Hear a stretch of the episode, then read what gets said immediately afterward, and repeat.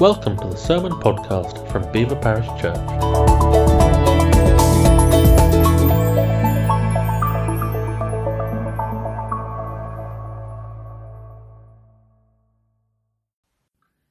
Charles Dickens in A Tale of Two Cities. It was the best of times, it was the worst of times. It was the age of wisdom, it was the age of foolishness. It was the season of light, it was the season of darkness. It was the spring of hope, it was the winter of despair. We had everything before us, we had nothing before us. Coronavirus came abruptly to me. A Monday morning in March, shopping in the supermarket, life was suddenly very different. Not the usual relaxed saunter, people leaning into the trolley to chat to Car, Shoppers now moved with purpose and determination, in masks, in gloves. I had neither and felt vulnerable, exposed.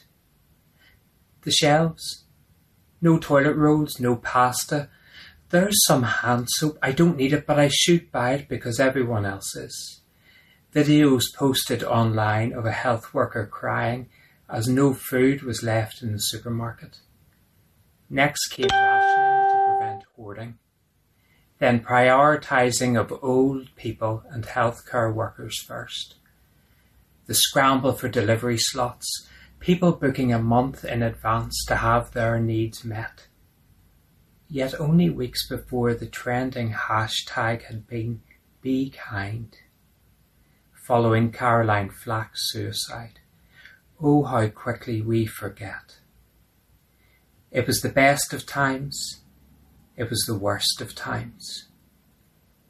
We learn bus drivers are at disproportionately higher risk putting their lives on the line to transport us, yet spat at by people who claim to be infected.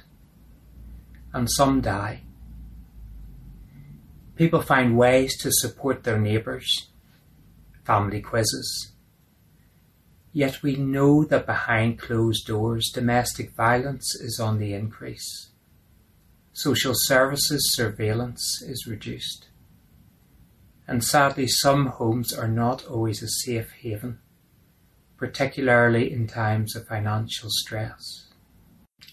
The food bank at the larder is running low on essentials. For families in poverty, missing work and missing meals are closely linked. People used to zero hours contracts become frontline workers, as those accustomed to company cars and paid holidays are now seen fit to be furloughed. While children struggle to have a decent meal, many Premiership footballers refuse to take a wage cut. Yet one shames the government into doing the right thing to feed the kids this summer. It was the best of times. It was the worst of times. A friend contracts the virus, working in social care with minimum PPE He's in close contact with a known carrier of the virus. Although clearly symptomatic, he's never tested. He's not a high enough grade or priority, he's told when he asks. Yet Prince Charles, away from his primary residence in one of his many homes, is tested straight away. My, re- my friend returns to work, whilst Prince Charles hunkers down and opens Nightingale Hospitals by Zoom. We cheer each Thursday. We delight when the curve is flattened, yet we worry for older people in care homes. During daily briefings, we ask Is the government massaging the figures? Not telling us the whole truth. Nations bid for scarce resources ventilators, plastic aprons, face masks, Healthcare really has become commodified. People make scrubs out of curtains. The poorer nations haven't a chance to compete. It was the best of times.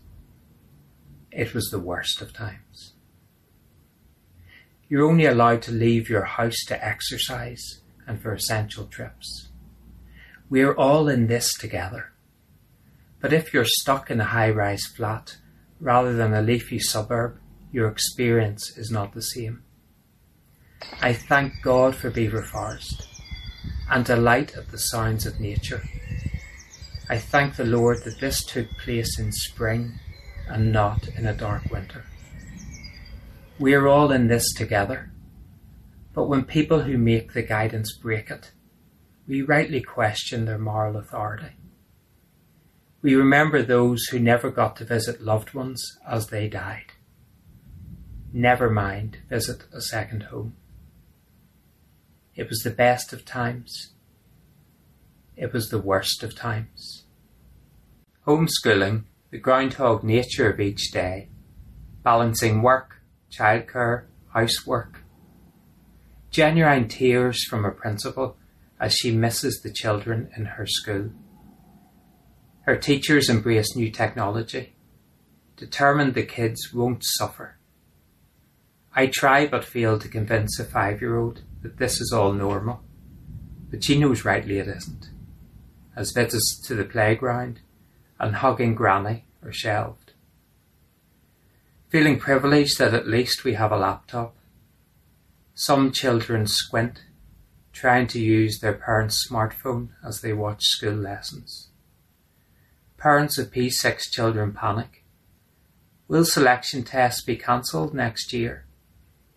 Some grammar schools insist it must be business as usual.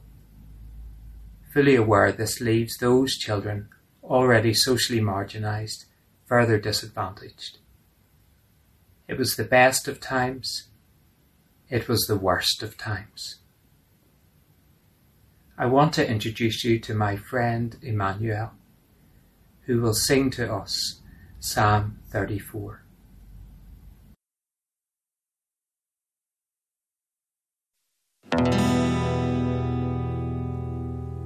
The Lord hears the cry of the poor. Blessed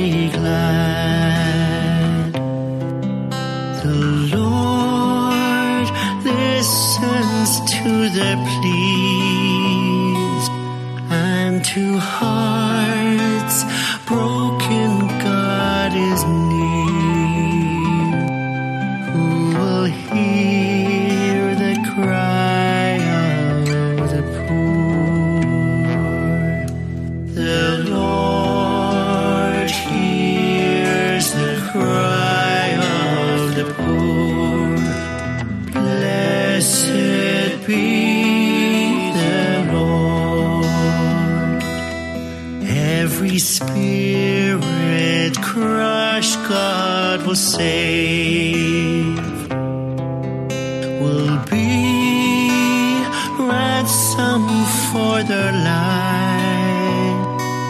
Will be safe, shelter for their feet.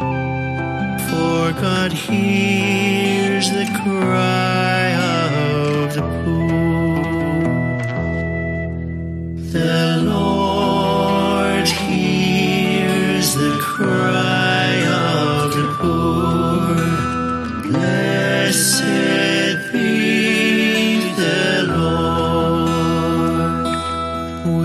proclaim the greatness of our God. Your praise ever in our mouths, every face brightened in your light. For God hears the cry of the poor. Lord hears the cry of the poor. Blessed be the Lord.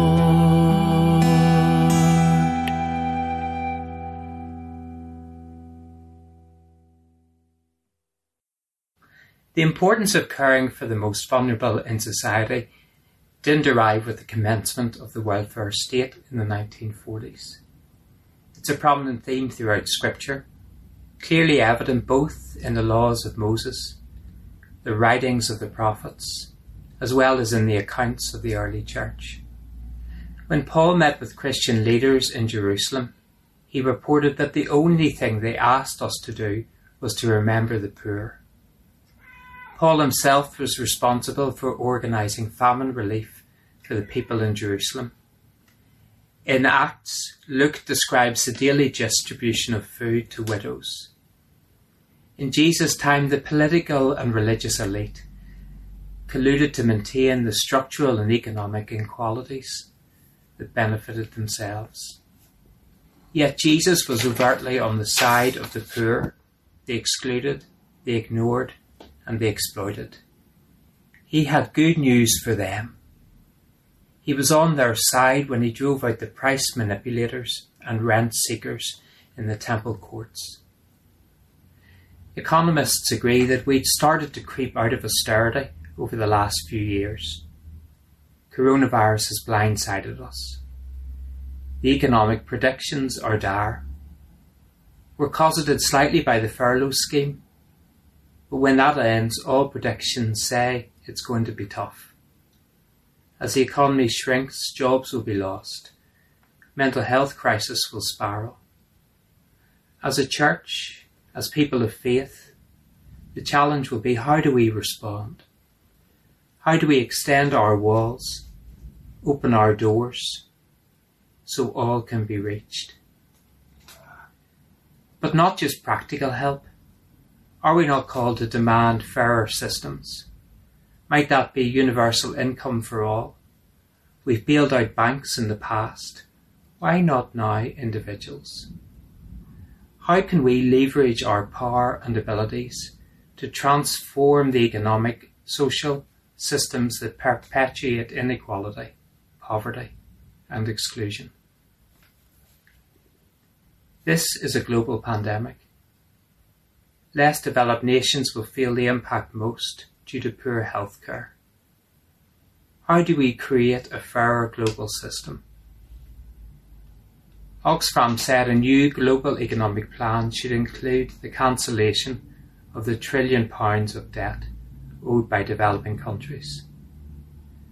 This might give them a chance to build up their health systems. The world of pharmaceuticals is big business that's often seen as a bit shady and sometimes corrupt.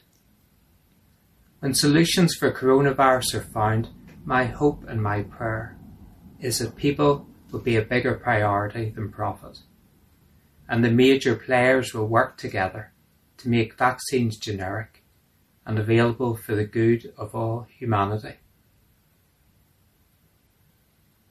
Life will always be the best of times and the worst of times. Most importantly, might this be a time when more and more people decide to build their foundations of their life on Christ, our rock. Although life is unpredictable, we can always be assured His love is unchanging and He cares for us. Let us place our faith in Christ. Let us pray. Christ of the mysteries, can we trust you to be stronger than each storm in us? We determine amidst all uncertainty, always to trust. We believe you will make a way for us and provide for us, if only we trust you and obey. We will trust in the darkness and know that our times are still in your hands. Amen. Thank you for listening. To hear previous weeks and for more information, go to belvoirparish.co.uk forward slash sermons.